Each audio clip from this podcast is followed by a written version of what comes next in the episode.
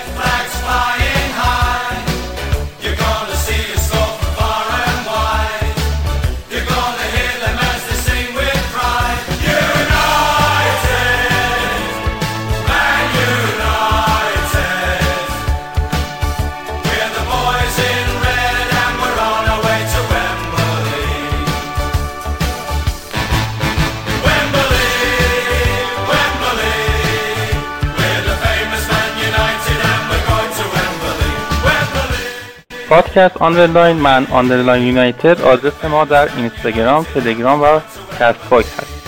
همینطور می‌تونید از طریق کانال Man United Persian هم ما رو همراهی بفرمایید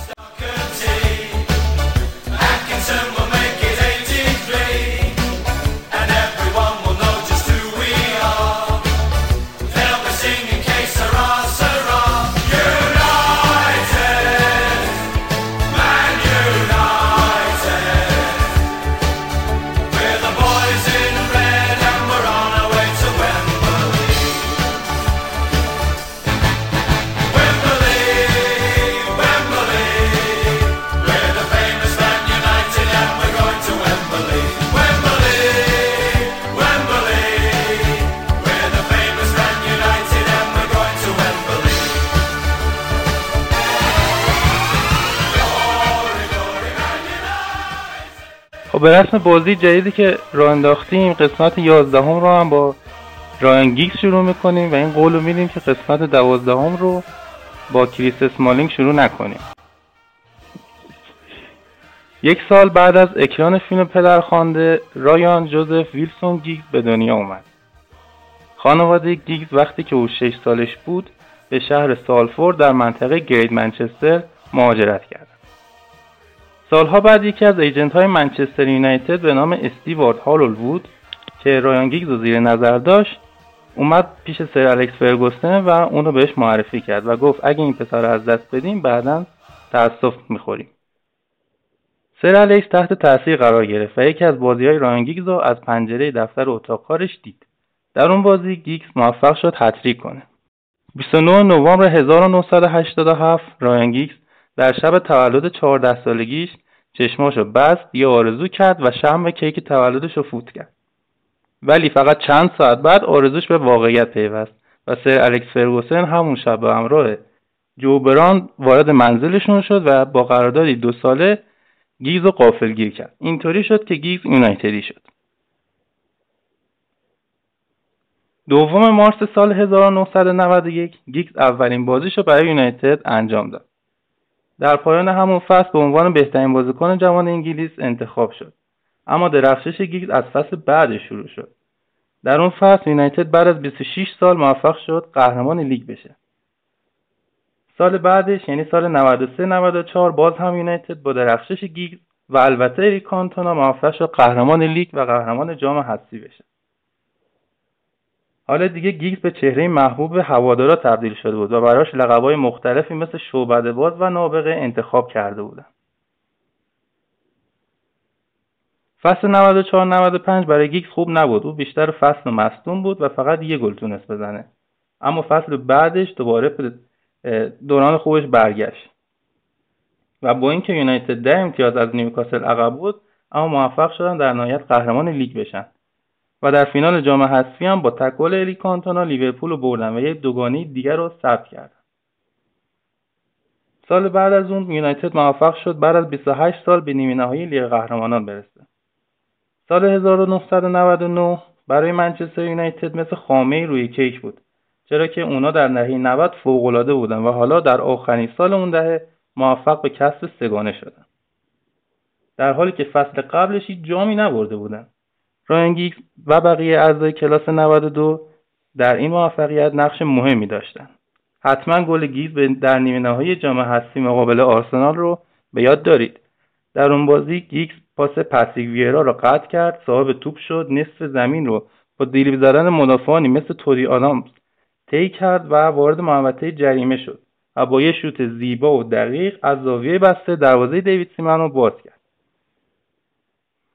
بعد از گل پیانش رو در آورد به سمت نیمکت یونایتد رفت. دیوید بکام در مورد این گل در کتاب زندگی نامش نوشته که وقتی رایان گیگز به سمت نیمکت میدوید همه بازیکنان آرسنال به بدترین شکل بهش فوش می‌دادن. قرن جدید هم با قهرمانی یونایتد شروع شد. اونا در سه فصل از چهار فصل بعد از سگان موفق شدن قهرمان لیگ بشن. یه بار هم به نیمه نهایی لیگ قهرمانان رسیدن. سال 2002 بعد از جدایی دنیس اروین گیگز به پرسابقه ترین بازیکن منچستر یونایتد تبدیل شد. در حالی که هنوز سی سالش هم نشده بود. پاییز همون سال صدامین گلش رو در مقابل چلسی به ثمر رسوند. سال 2004 برای چهارمین بار قهرمان جام حذفی شد و در کنار روی کین تبدیل به تنها بازیکنانی شدند که به این افتخار می‌رسند. در این سالها گیگز با تجربه تر شده بود و هر بازی که انجام می‌داد و هر گلی که به ثمر میرسوند یکی از رکوردهای تاریخ رو به نام خودش ثبت می‌کرد. سال 2008 گیگز برای دومین بار قهرمان لیگ قهرمانان شد.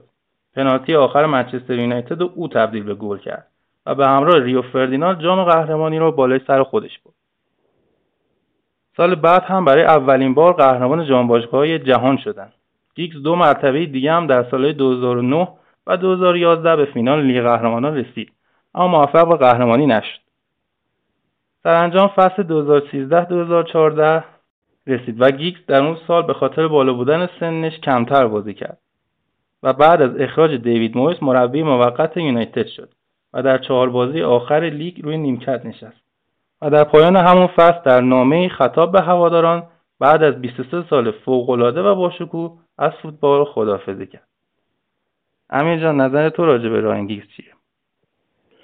خب رایان هم جز همون باشگاه کلاس 92 یه جورایی من طرفداریم با منچستر یونایتد با این کلاس 92 شروع شدش دیگه.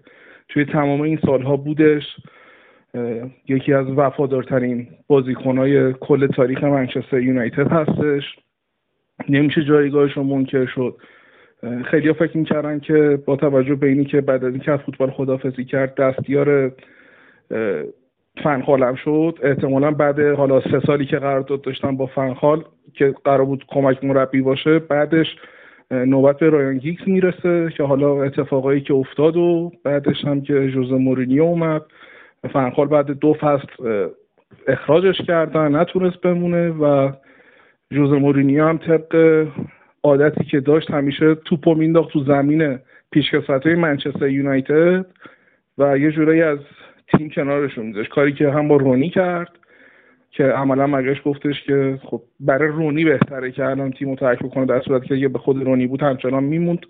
در مورد رایان هم یه همچین به نظر خود من البته یه همچین اتفاقی افتاد به خاطر اینکه قبل از اینکه خود گیگز اعلام بکنه که می‌خواد دیگه نمی‌خواد دیگه کمک مربی باشه و به عنوان مربی می‌خواد کار بکنه جوز مورینیو در واقع یه نشونه ای دادش که وقتی اومد ازش راجع به دستگیرا پرسیدن گفتش که به نظر من گیگز باید دوران جدیدی تو مربیگری خودش شروع بکنه که خب این یعنی که خب من نمی‌خوام باشی که بعد از اونم دیگه گیگز گفتش که نه و که بلا فاصله بعد از اینم تیم ملی ولز بهش پیشنهاد دادش که سرمربی بشه اونم قبول کردش قاعدتا.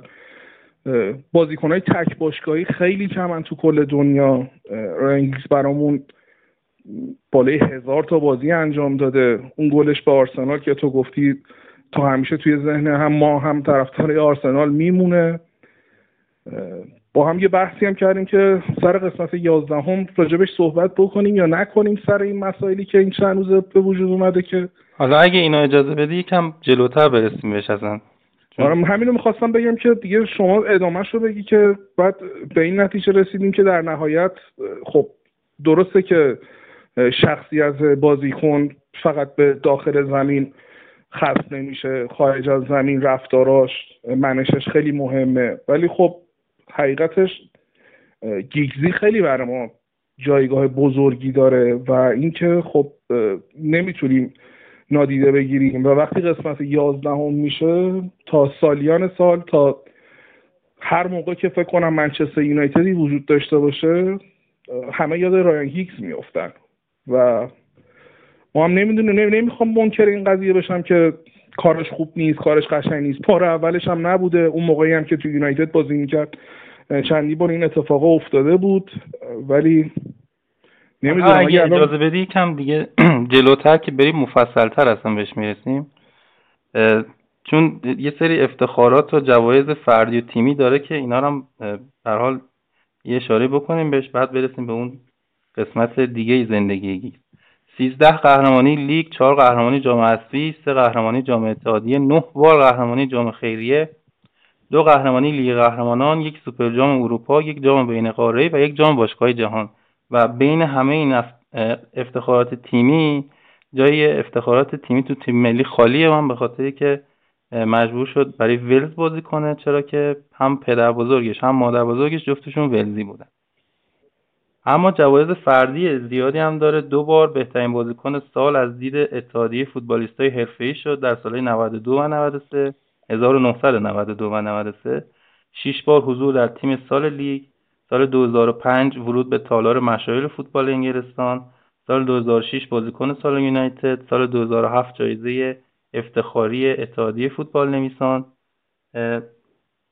فصل 2009-2010 بهترین پاسور لیگ قهرمانان سال 2011 جایزه پای طلایی دارنده چهار رکورد شخصی در کتاب رکوردهای گینس پر افتخارترین بازیکن تاریخ بریتانیا مسنترین گلزن تاریخ لیگ قهرمانان زننده سریعترین گل تاریخ فوتبال انگلیس 965 بازی برای یونایتد بدون دریافت کارت قرمز.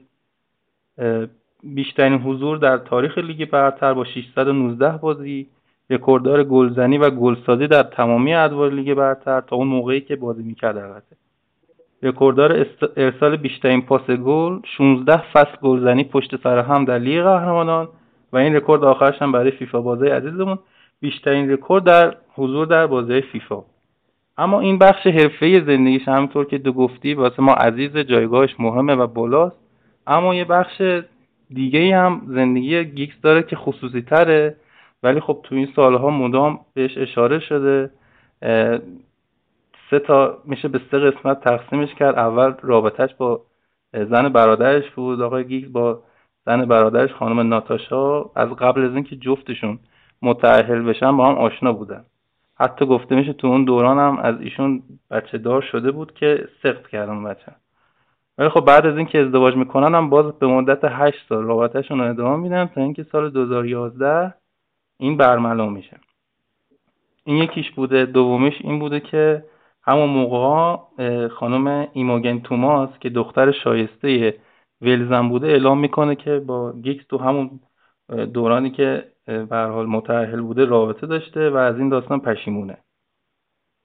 بعد از این اتفاق بعد از این دوتا که برملا میشه گیگز همسرش خانم استیسی رو قانع می‌کنه که ازدواجش به هم نزنه به خاطر پسرش و دخترش و بازم با هم زندگی کنن. اما سومین اتفاق هم میفته و یه مدت بعد با مستخدم هتلش دوباره وارد رابطه میشه که این دیگه منجر به طلاقشون میشه تو سال 2016 یه سری دیگه هم بودن مثلا بازیگر سریال بیگ برادرز به نام لیزا جنیس لیزا جنیس که ایشون وقتی که مجرد بوده با ایشون رابطه داشته و یه شایعه هم بوده که یه نفر ادعا کرده بود که فردای همون روز عروسیش سال 2007 با خانم استیسی با فردای روز عروسیش باز با یه نفر دیگه هم رابطه داشته اما این آخری که جدیدن براش مسئله شده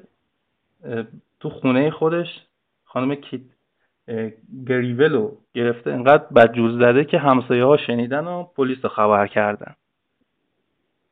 این هم اون روی دیگه زندگیشه برحال همین می‌خواستی راجع به این مورد صحبت کنی؟ من حرف واقعا. واقعا عجیبه برای کسی که حتی یه دونه کارت قرمز هم نگرفته انقدر خشونت تو رابطه ها یا انقدر تنزل برای کسی که خب اینم مثل رونی همونجوری که اشاره کرده بودیم برای رایان کیکس هم سالیان سال ما که توی اوجش بود از تمام تیم‌های متقبل اروپایی درخواستای زیادی میومد که همه رو به عشق منچستر یونایتد رد می‌کرد. ولی خب میگم یه بچه کاملا متفاوتی از چیزی که توی زمین داشت با چیزی که خارج از زمین داشت یه تناقض خیلی عجیبی ایجاد می‌کنه. ولی خب متاسفانه درست نیست این حرکاتش دیگه. ما هم, به ما هم الان دلیل این که انتخاب کردیم من خودم موانی یه فمینیست خیلی خیلی شدید متعصب اصلا این رفتاراش رو تایید نمی کنم به نظرت چی میشه؟ میذارنش کنار با توجه به این جریانات فمینیستی که خودت گفتی؟ و همین اخیرا هم اتفاقا جانی دپ محکوم شد تو دادگاهش. به نظرت با توجه به این چیزا میذارنش که از سرمربیگری تیم ملی ولز یا اینکه نه؟ به نظرم بستگی به دختره داره که کارو تا کجا پیش ببره. مثلا همچین مواردی برای رونالدو هم پیش اومده همه می‌دونن ولی وکیلاش رفتن قضیه رو حل کردن به طرف باج دادن و نذاشتن دادگاهی بشه یا بیشتر از این سر صدا بکنه. به نظرم بستگی به دختره داره. اگه پیگیر بشه مثل امبر هردو نمی‌دونم بکشونه به دادگاه. قاعدتا این کارو می‌کنن فکر کنم. مسئولین ولف.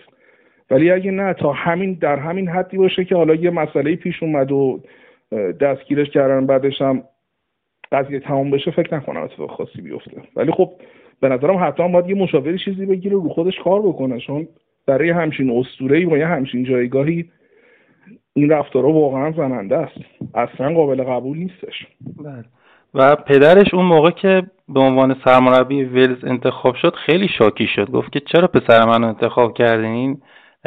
حتی گفت که من دیگه اصلا همچین پسری ندارم و همچین آدمی ماهی ننگه و تاسف خورد واسه مسئولین فوتبال ولز که رایان رو انتخاب کرده بودن. خیلی هم شاکی بود.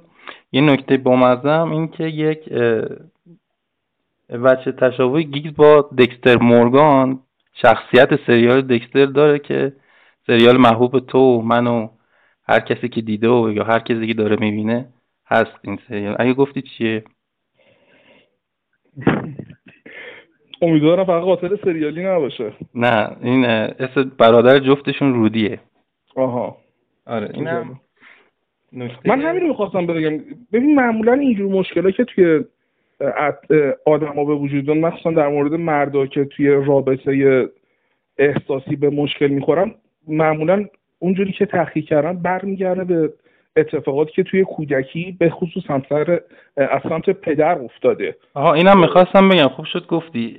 همینطور که اول مشکلی نداشته قاعدتا. همینطور که اول گفتم اسم کاملش رایان جوزف ویلسون گیگزه. یعنی فامیلی پدرش ویلسونه. بعد اینا تو بچگی پدر و مادرش از هم جدا میشن. گیگز هم فامیلی مادرش انتخاب می‌کنه. یعنی گیگز رو برمیداره. به عنوان فامیلی خودش. این شاید حالا خوب شد که گفتی شاید اینم تاثیرگذار بوده باشه روی این رفتارش چون هیچ کسی جانی به دنیا نمیاد هیچ کسی با خصوصیت اخلاقی بد البته این چیزی که من دارم میگم از سال 1970 مخصوصا توی آمریکا توی اف بی آی دارن روی خیلی از قاتلین سریالی کار می‌کنن که اینی که کسایی که به یه همچین حدی از خشونت می‌رسن آیا ریشه در بچگی داره یا نه ریشه توی دی ای داره. هنوز به نتیجه قاطعی نرسیدن ولی خب در حال حاضر با توجه به تحقیقایی که کردن آخرین خروجیش این بوده که همه توی بچگی به یه مشکلی خوردن که روشون تاثیر می‌ذاره که باعث یه همچین اتفاقی میشه. احتمال خیلی زیاد رانگیز مشکلی با پدرش داشته یا رابطه پدر و مادرش جوری بوده که به این سمت کشیده شده.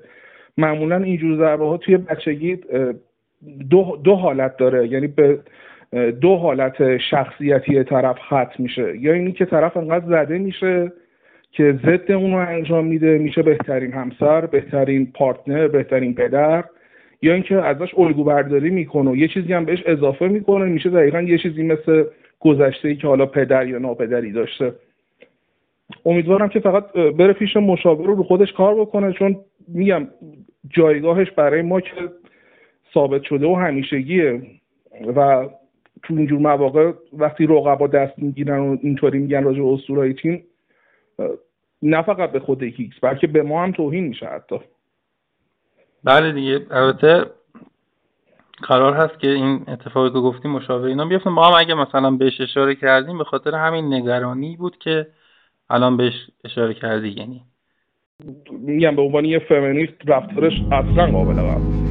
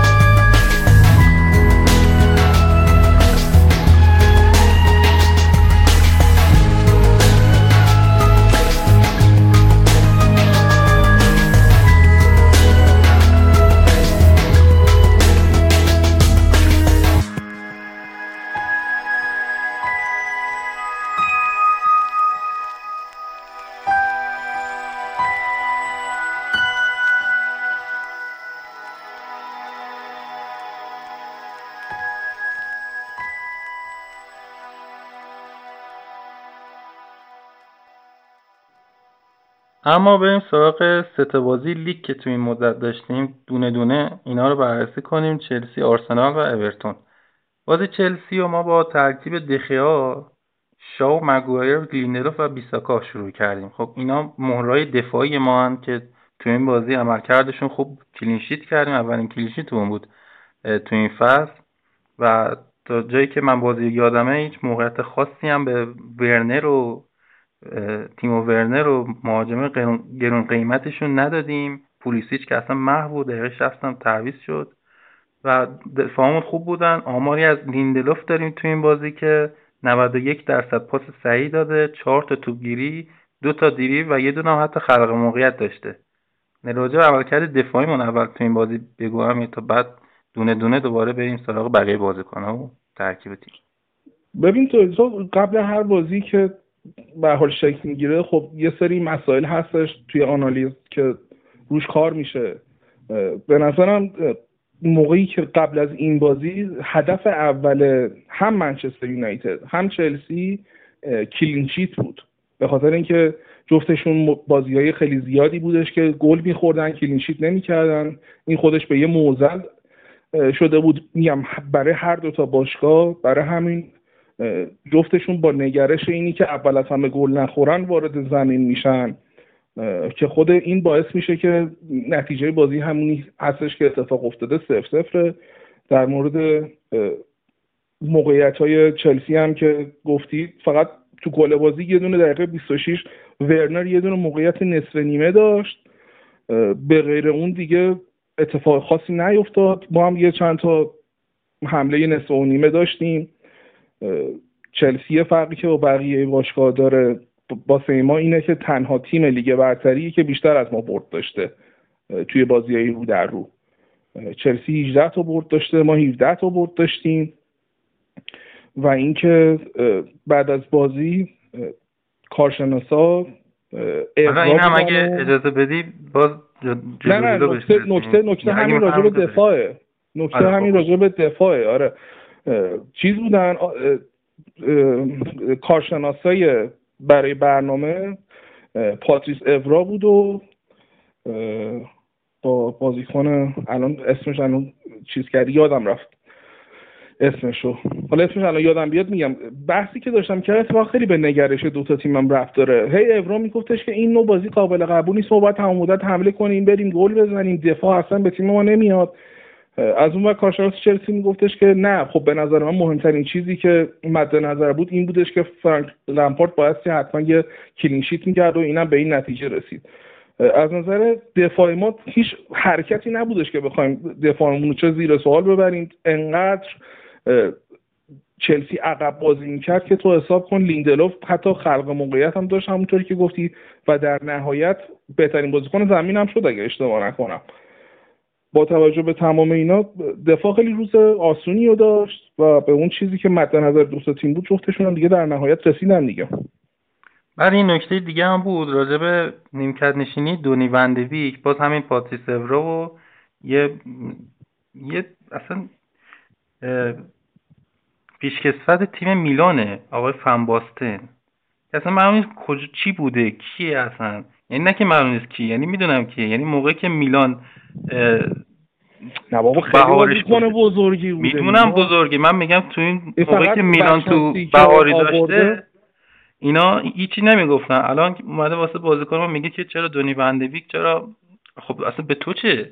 یعنی دارم اینطوری میگم نه که خب اگه آها از اونجا خب اگه اینجوری بخوای حساب بکنی که خب خیلی راجع ما هر فندرفارتو می‌شناسی؟ بازیکن هامبورگ بوده. آره.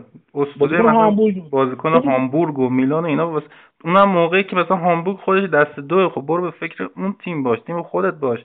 تو مثلا میلانت الان اوضاعش حالا تازه یه کمی بهتر شده. 5 6 سالی چی نبودی راجع به اینا هیچ وقت حرف بعد فان مثلا کسی که مثلا 10 سال یه بار حرف می‌زنه. حالا در آره دقیقا. من اصلا همچی به عنوان کارشناس ندیدمش جایی بیاد. ولی خب حرفو می‌زنن دیگه. ما هم نمی‌تونیم جور الان هم چه میگم دیگه. من ندیدم تو به عنوان کارشناس جایی رفته باشه. ولی حالا مثلا همین فندرفورد کارشناس توی خود آلمان. ولی فونبسون رو تعجب کردم این چیزی که گفتی چون ندیدمش به عنوان کارشناس. ولی همین مثلا فندرفورد یه حرف خیلی خیلی زشت راجع به هری مگوایر زده. آره که برگشته گفته که هری خودش می‌تونه که یه بازیکن خیلی معمولیه و به عنوان یه بازیکن معمولی منچستر یونایتد انقدر هزینه کرده. بعد از هر بازی که میره خونه پیش زنش میگه که خیلی خوب همه رو گول می‌زنیم من به عنوان یه بازیکن خیلی خیلی معمولی همه دارم به عنوان یه بازیکن بزرگ ازم یاد می‌کنن خب این حرفش خیلی زشته واقعا. به قول تو یه موقع هستش یکی مثلا مثل رویکین یا ریو فردیناند راجع به تیم صحبت می‌کنه. خب اینا اسطورهای تیمن حق دارن.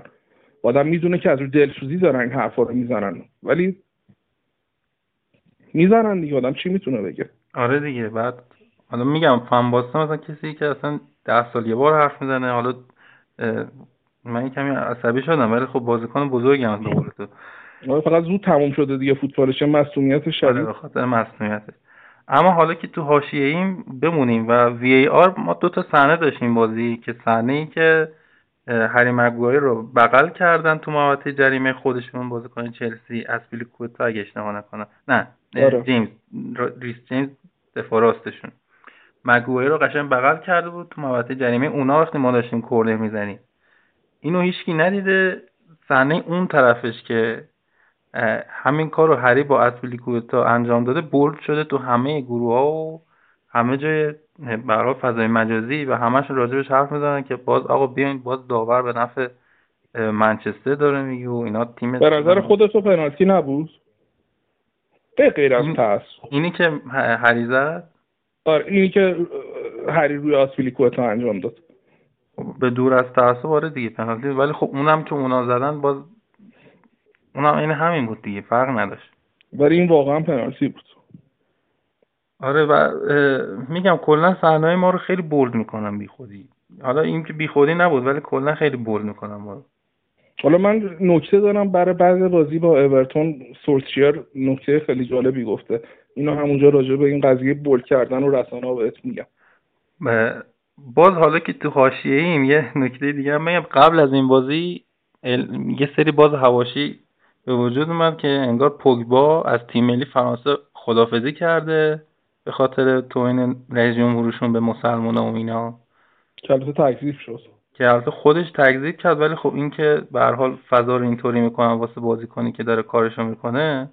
واسه بازیکنی که داره کارش می‌کنه نه واسه بازیکنی که خودش کلا تو حاشیه هست کمی. دقیقا. چیزه. اما باز حالا که تو حاشیه ایم این بازی گزارشگرش همون گزارشگر فیفا باز خودمونه. این انگار اومده باغ وش داره گزارش می‌کنه. یعنی به لوکشا میگه پاندا. به بیساکا میگه هشپا. به دیخوا میگه اسپایدرمن به کاوانی هم که شبیه پسر جنگل دیگه. اینطوری می‌کنه ما رو. گزارشگرمون حالشون خیلی خرابه. آره بعد حالا سر بازی نیمار ایرانی هم که بهت گفتم دیگه. یادته که. آره آره. نیمار ایرانی. همون یه پرونده ویژه می‌خوام باز کنیم اینجا. راجع به دو تا از بازیکنامون فرد و اسکات مکتومینای. که حالا ویژه تر راجع به فرد. فرد یه بازیکن بونجل بود که حتی من شخصا نمی‌خواستم رو نیمکت ببینمش ولی می‌تونم اسمشو بذارم. معجزه اوله بود که این بازیکن با اون کیفیتی که تو اون دو سال می‌دیدیم ازش حالا تبدیل شده به یکی از ستونه اصلی تیم. هم اون و در کنار اسکات مکتومینای وقتی قرار می‌گیره یه چیز اصلا زوج خیلی خوبی خیلی خوب آره. میشن. و تو ببین بعد از 4 2 3 1 دقیقا. و بعد از بازی تاتنهام که ما 6 تا گل خوردیم از این دوتا استفاده کردیم تو بازی بعدش و حالا چطوری گل خوردیم وقتی اینا اومدن؟ دو تاشو که گل به خودی زدیم یه دونش هم که پنالتی بود. یعنی در جریان بازی تیم حریف به ما گل نزد تا بازی اورتون که حالا به اونم می‌رسیم. و این اتفاقی که الان واسه فرد افتاده که حتی من قسمت نه یا ده بود گفتم که جلو هم که میاد خوب پاس نمیده. آره اینم هم ضعفاش هنوز هست. ولی خب پیشرفتش هم پیشرفت باید غیر قابل انکاره. اینش هم داره بهتر می‌کنه. اعتماد به نفسش داره میره بالاتر. اینا رو هم داره درستتر می‌کنه. و واقعا به یکی از مهرهایی تبدیل شده که الان نبودش شده موزل ما نه وجودش. یه فیزیک عجیبی هم داره. نمی‌دونم دقت کردیم من هرچی فکر کردم به روبرتو کارلوس بازیکن دیگه به ذهنم نرسید.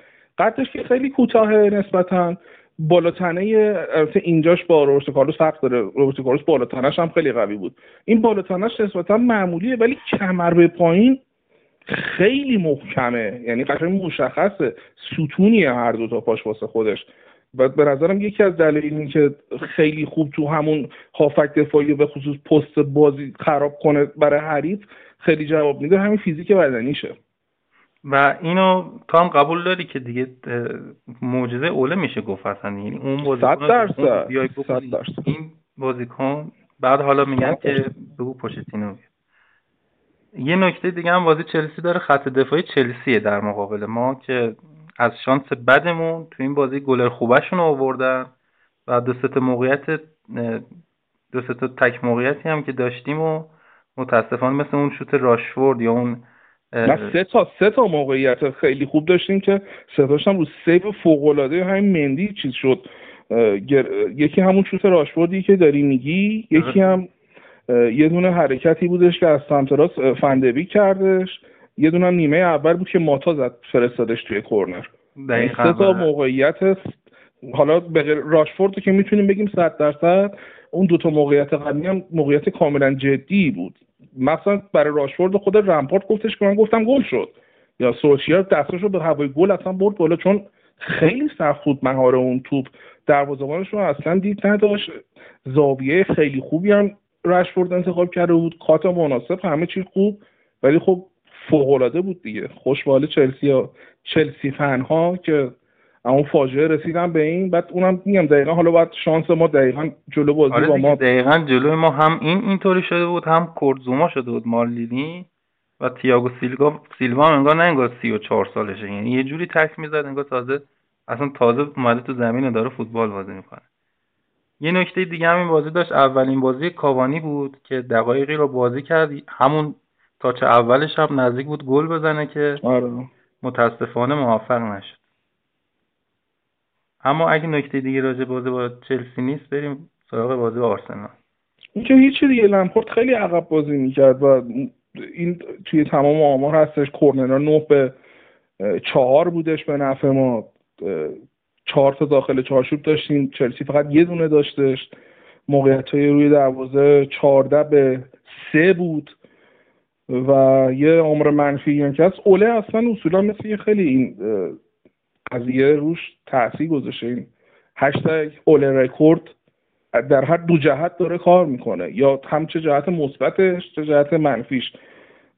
یه رکورد دیگه هم که بعد این سه تا بازی توی خونه که نتونستیم ببریم و به جا گذاشت که از فصل 1972 به این ور این رکورد رو نداشتیم که الان متاسفانه بعد بازی با چلسی این اتفاق افتاد و سه تا بازی خونگی اول لیگو نتونستیم ببریم. بله اما نتیجه بقیه تیما تو این هفته برد لیورپول بود دو یک شفیلد رو بردن. وستهام و سیتی یک یک شدن. آرسنال یک هیچ از لستر سیتی باخت و تاتنهام هم یک هیچ برنلی رو برد. یه حالا سوال فری هم بپرسیم راجع بازگشت گرت بیل. صحبت کردیم دیگه گرت بیل اون موقع که نیست ولی بازم حضورش جذابه دیگه. اونم تو تیم جوز مورینیو. نظر اینطوری نیست؟ آره صد درصد. مثلا همه انتظار اینو داشتن که گرت بیل اگه به لیگ برتر برگرده دوباره خیلی همیشه سالیان سال به منچستر لینک می‌شد. ولی خب این اتفاق نیفتاد و به خاطر اینکه افت کرده. خب قاعدتا و رال مادرید فقط می‌خواد از شرش خلاص بشه. نمی‌دونم الان قرارداد مالیشون چجوریه ولی قاعدتا نسبت به اون چیزی که توی رئال هستش باید خیلی پایین تر باشه. مبلغی که از خود تاتنهام می‌گیره. قاعدتا طبق قرارداد فکر کنم قرضی اومده دیگه اگه اشتباه نکنم نه؟ اونجا که می‌دونم بیش... همون همون پولی که رئال می‌داد و میدن هنوز بهش. خب خود رئال مجبوره بده. یه مقدار آره. اتفاقی که برای الکسی سانچز واسه ما هم افتادش دیگه. اینا فقط می‌کنه یه جوری از شرش خلاص بشن. الان هم زود آدم حالا باز یه دونه گل زد. سر بازی با برایتون اگه اشتباه نکنم بودش که تیم دو یک برد. حالا یه چشمه هایی از اون گرت بیل نشون داد. ولی انقدر هم بازیکن بدی نیستش که میگن ازش که فاجعه است و نمی‌دونم. بیشتر حالا مثل ویروس میمونه توی تیم و یه ذره بیخیال هست. کلا. ولی دوره اول تاتنهامش که دیگه واقعا چشنواز بود بازیش. خیلی خوب بود. اگرم همچین اتفاقی افتاد که انقدر بیخیال شده به نظرم بلاییه که مادرید سرش آورده. یعنی از روز اول خب درسته که یه دونه از های اینی که تو بازیکن خوبی می‌تونی باشی اینه که طوری بازی بکنی که مصوم نشی. این این این در درجه اول برمیگرده به هنر خود بازیکن که تو طوری بازی بکنی که مصوم نشی. قاعدتا یکی از وجه های خیلی خوب بازیکن ها حساب میشه. ولی خب برای یه بازیکنایی هم همیشه بوده دیگه. مثلا رونالدو اورجینال هم این اتفاق براش زیاد میافتاد. ولی سر مسئولیت هایی که گرد توی رئال مادرید براش پیش اومد طرفدارا خیلی بد باش تا کردن. و به نظرم اگه یه همچین کاراکتری الان ازش شکل گرفته بلایی که مادرید سرش آورده. حالا مگه اینکه دوباره تو تاتنهام احیا بشه به همون بازیکن با غیرت و چون فیزیک بدنی خیلی خوبی هم داره.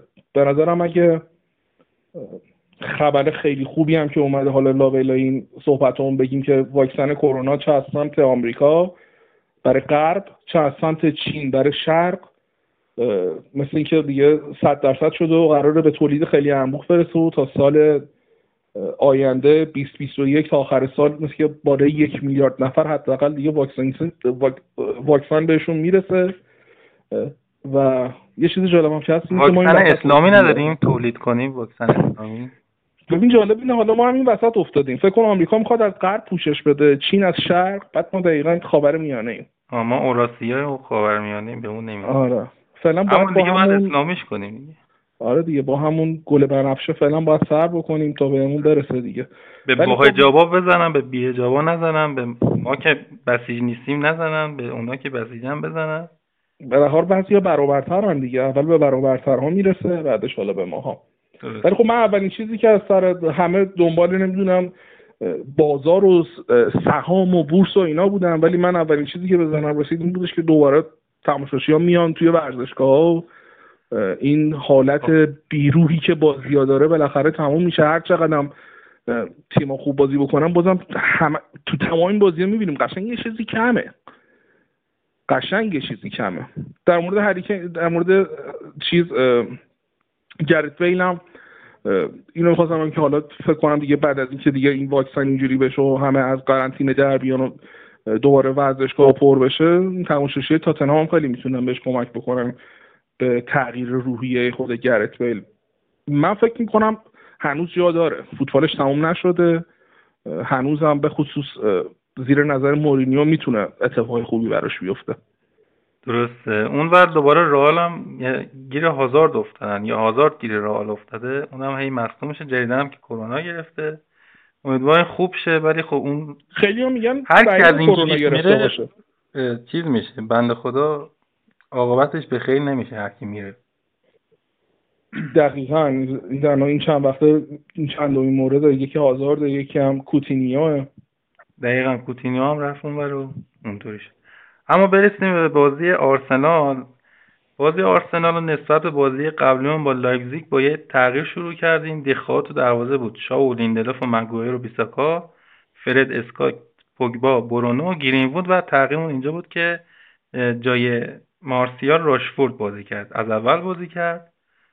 بازی که شروع کردیم ما عقب نشستیم در حالی که انتظار داشتیم آرسنال عقب بشینه ولی برعکس شد. اونا از سمت چپ و راست به اون فشار می آوردن چپ تیرنی و ساکا رو داشتن راست وینیان و برلین رو داشتن. دو سه بار از راست خیلی اذیتمون کردن. یه حالتی هم نیمه اول بود. اگه من میگم اگه قبول داری چیز کنیم. وقتی نورده تن به تن بود خیلی از حالا هوادارمون اسمش گذاشتن وحشی بازی. ولی به نظرم آرسنالیا محکم بازی کردن فقط. نه واقعا سفت بازی می‌کرد خیلی یه حالتی بود که وقتی مثلا نورده تموم می‌شد رو می‌کردن بازیکن اون نشکنی همون یه همچی حالتی من حس می‌کردم که اصلا بازیکن ما یه مش بچه سوسولن که جلو اینا وایستادن اینا هم اینطوری همه این نوردا رو تقریبا باختیم بهشون. حتی بازیکن خوب مثل فرد و اسکات هم کمتر می‌دیدیم ببرنیم. نورده تن به تن. خیلی بازی بدی بود. کلا بخوای حساب بکنی از هر نظر چه از نظر نتیجه چه از نظر جذابیت بازی چه از این از بعد یه اتفاقی که داره میفته داره میشه مثل حالتی که تارمی توی ایران براش اتفاق افتاد. بعد اوایلی که کسر شد اومدش هی مدل بازی شوری بودش که پنالتی می‌تونست بگیره. همین کاری که الان داره هنوزم توی پرتغال انجام میده. خیلی خوب داره پنالتی می‌گیره. ولی خب بعد یه مدت بولد میشه قضیه دم به دم میچرخه میگن خب مثلا مواظب فلانی باش. الان هم سر این قضیه وی آر و داوریایی که هی تمام مدت چسبوندن به ما الان یه جورایی احساس می‌کنم فضا طوری شده که دیگه بر علیه ما داره استفاده میشه. هم حالا یا پنالتی گرفته نمیشه یا سر برخوردای اینطوری که داریم میگیم خیلی به ضرر ما دارن برخورد می‌کنن. تو خود این بازی یه دونه خطای صد درصد بودش وسط زمین که باید اخراج می‌شد. اسم بازی کنه خاطرم نیستش. یادم یه ذره فاصله افتاده بین بازی ها من اسم یادم رفته. ولی چند پارتی بود وسطشون بازی. با النی یکی از این دوتا وسط بود. پارتی بود فکر کنم اگه اشتباه نکنم که یه صحنه بودش که خیلی هم راجبش صحبت شد. شد همه هم گفتن که صد درصد اخراج داشته. ولی که احساس می‌کنم یه همچین اتفاقی هم داره میفته حتی وی آر هم نمیره این چیزا برای ما. نه نه همون دیگه همین دقیقا مشکل همینه که اصلا وار نمیرن سر هیچ کدوم از اینا. توی همین بازی یه دونه صحنه روی ماتیش توی محوطه جریمه خطا شد. اونم اصلا وار نرفت. حتی نگاه هم نکردن. نه هم فقط گذاشتم ما نگاه کنیم. آره واقعا. و نیمه اول اینطوری تموم کردیم. نیمه دوم یک کمی نبض بازی بهتر شد واسه ما. نیمه دوم پوگبا اومد لب خط تا نظر برین نفوذ کنه. از اون خودش پنالتی داد. و تنها نفوذی که برین تو نیمه دوم کرد و پوگبا اومد که نظر بره باعث شد پنالتی بده. و اون, اون نیمه یه صورتی بود که از حالت 4 4 2 دیگه در اومده بودیم. یعنی قشنگ 4 2 3 1 پاس شده بودیم. آره. که پوگبا شده بود. وینگر چپ. که به همون دلیل که گفتم آخرش هم اونطوری کرد. نمی‌دونم مشکلش چیه. چرا وقتی میایم یکم امیدوار بشیم بهش یکم بهش تکیه کنیم بگیم آره پوگبا شده داره بهترین هافک دنیاست داره بازی می‌کنه پاس گل میده. فلان یهو دوباره شل می‌کنه و من بعد این بازی اولین باری بودش که واقعا دلم خواست که بره. یه نباشه توی تیم. نه خب همیشه خدا خب خیلی ایراد می‌گرفتن توی این چند وقت حالا سر هایی که داشت و سر اتفاقایی که افتاده بود و ولی بعد این بازی واقعا دلم می‌خواست بره. ببین تو کل بازی 35 تا پاس موفق داشت به عنوان یه هافبک. 25 تا نبرد تک, تک به تکش توی دوئلایی که اتفاق میافتاد موفق بود. که توی 22 تا بازیکن 20 بود. یعنی به غیر دو تا دروازه‌بان از همه بود. توی بین تمام 15 بار توپ از دست داد. با سه تا خطا هم بیشترین خطا رو بین تمام بازیکن‌ها انجام داده بود. اون پنالتی مسخره که اصلا هم احتیاجی نبود که بزنتش اتفاق افتاد. هرچند من اون پنالتی رو مقصر پنج و پنجا می‌دونم بین پوگبا و شاد چون اگه دقت بکنی قبل از اینکه بفرسته توی محوطه جریمه پاسو برای اینکه مجبور بشه پوگبا مجبور که نه در واقع اون حماقت رو انجام بده خطا بکنه لوکشا می‌تونست توی موقعیت رو در روی که با بازیکنه داشتش بره توی پاش تحت فشار بذاره نتونه پاس بده. ولی خب شاین حرکت رو انجام نداد و در نهایت اینجوری به پوگبا خط شد. من امیدوارم بره چون توی بازی بعدش هم دیدیم مثلا ماتا اومد جاش خیلی بهتر بود. فندویک بیاد جاش بازی کنه به نظر من خیلی بهتره ولی یه جوری احساس می‌کنم اینه که چون خیلی پول داریم بابت دستمزدش بهش میدیم یا به خاطر اسم پوگبایی که داره یه جوری انگار مثلا مجبوریم بهش بازی بدیم. خیلی بازی با آرسنال بعد بود. یکی از دلیل ضعف بازی با آرسنال و باختمون بدون شک خود پوگبا بود. البته یه اینکه حالا خودش هم می‌تونست بهتر بازی کنه تو اون بازی درسته ولی یه حالتی شدن پوگبا و مارسیال که با هم خیلی جور شدن. مثل حالا این اصطلاحی که گزارشگران میگن درک متقابل خوبی از هم دارن. یه همچین شکلی گرفتن مثلا بازی با لایپزیگ که مارسیال بود فکر کنم بیشتر پاسای پوگبا رو به جلو اگه دقت کنی می‌رسید به مارسیال. چون مارسیال میومد عقبتر. یه طورایی با هم مچ بودن اینا بیشتر. وقتی مارسیال می خیلی خوب بود. حالا صحبت می‌کنه یکی از بهترین بازیاش تو این دو سه سال اخیر بوده. همین میگه چون تو اون بازی خوب بوده ولی خب یهو بعد نمیشه بازی, بازی بعدش بذاریش کنار. هم... آره. بعد خب آخه میگی نمیشه بذاریش کنار. خب آدم واقعا هم گیج آخه مگه میشه در عرض چهار روز یهو عمل کرده یه بازیکن از این رو به اون رو بشه؟ یکی از دلایلش نبود مارسیال بود به نظر من. حالا نظر منه دیگه شاید. این که این که کلا تیم دچار یه بحران سینوسیه این که شکی توش نیست. چه از نظر بازیکنها چه از نظر نتایج بازی چه از نظر عمل کرد. از هر نظری بخوایم نگاه بکنیم این یه معضله که نمی‌دونم واقعا چه اتفاقی میفته مثلا بازی با لایپزیگ اونجوری بازی می‌کنیم بعد یه چهار روز بعدش با آرسنال اونطوری بازی می‌کنیم. عملکرد بازیکنها یه بازی اونجوری جلوی باشاکشهیر انجام میدن بعد میرن جلوی اورتون دوباره اونجوری بازی می‌کنن. نمی‌دونم مشکل چیه واقعا ولی خیلی عذاب آوره. واسه ما که حداقل خیلی عذاب آوره به عنوان یه هوادار. تعویضمون هم این شکلی بود که دونی بندوی که اومد جای برونو کاوانی اومد جای گیرین بود ماتیچ هم اومد جای فره که هیچ کدوم حالا بجز دونی یه صحنه که خودت هم گفتی دیگه بقیهشون نتونستن کار خاصی انجام بدن و ما رو از اون وضعیت در بیارن و بازی هم تموم شد. من یادم نمیاد اصلا. حتی این که گفتی مال دونی بود مال چلسی بود. من اشتباه کردم. یادم نمیاد اصلا حتی یه موقعیت خیلی خوبم داشته باشیم رو دروازشون حالا واسه اینکه از این حالت در بیایم بریم سراغ گزارشگر این بازی. همون چیز بود دیگه. نه فقط همون حرکت دونی فندبیک بود که النی دفع کرد و خورد تو سر لنو. در و دیوار و بعد آخرش هم خورد تو تیر. به غیر به غیر این و اون تکلی که روی ماتیش زدن توی محوت جریمی که حتی وارم نرفت نه واقعا به غیر این هیچ موقعیت دیگه نداشتیم. از سال 2006 بود که آرسنال نتونسته بود تو اولترافورد ما رو ببره که متاسفانه این اتفاق هم افتاد. آره. بعد حالا یه صحبت ویژه هم بکنیم. این دوتا بازی یعنی بازی چلسی آرسنال ما مقابل دوتا تیم بودیم که موقع دفاع کردن سه تا دفاع وسط داشتن. چلسی از پیلیکوتا و تیاگو سیلوا و کورزوما رو داشت. اینا ماگالاش و هولدینگ و تیانی رو داشتن. و سه تا دفاع وسط داشتم دو تا دفاع کنار و آرسنال مثلا اوبامیانگ هم می‌دیدی دیگه. میومد متمایل به چپ می‌شد یه هافک می‌شد میومد عقب اونم. از اون برم ویلیان میومد عقب. و ما سر بازی با برایتون که اونا هم اتفاقا با سه تا دفاع وسط بازی می‌کنن بازم مشکل داشتیم واسه خلق موقعیت و اینا. به نظر این یه چیزیه که برها باید بگیم اثبات شده است یعنی واقعا مشکل داره مقابل تیمایی که با سه تا دفاع وسط بازی می‌کنن یا این یه ایراد مقطعیه یا باید به بهش به چشم بحران نگاه کنیم باید چیکار کنیم با این سه تا دفاع سه تا دفاع وسط؟ این سه دفاعی که چیز می‌کنن اگه تو دقت بکنیم موقعی که تیم‌ها عقب می‌کشن که هم بازی با آرسنال هم بازی با چلسی جفتشون این تاکتیک رو انجام می‌دادن به دفاع به حمله که میرن در واقع سه تا دفاع وسطن. به دفاع که می‌رسه میشن پنج تا یعنی دو تا بال کناری هم میان بهشون اضافه میشن. آره دیگه در واقع پنج نفری وای نیستن در واقع توی خط دفاع.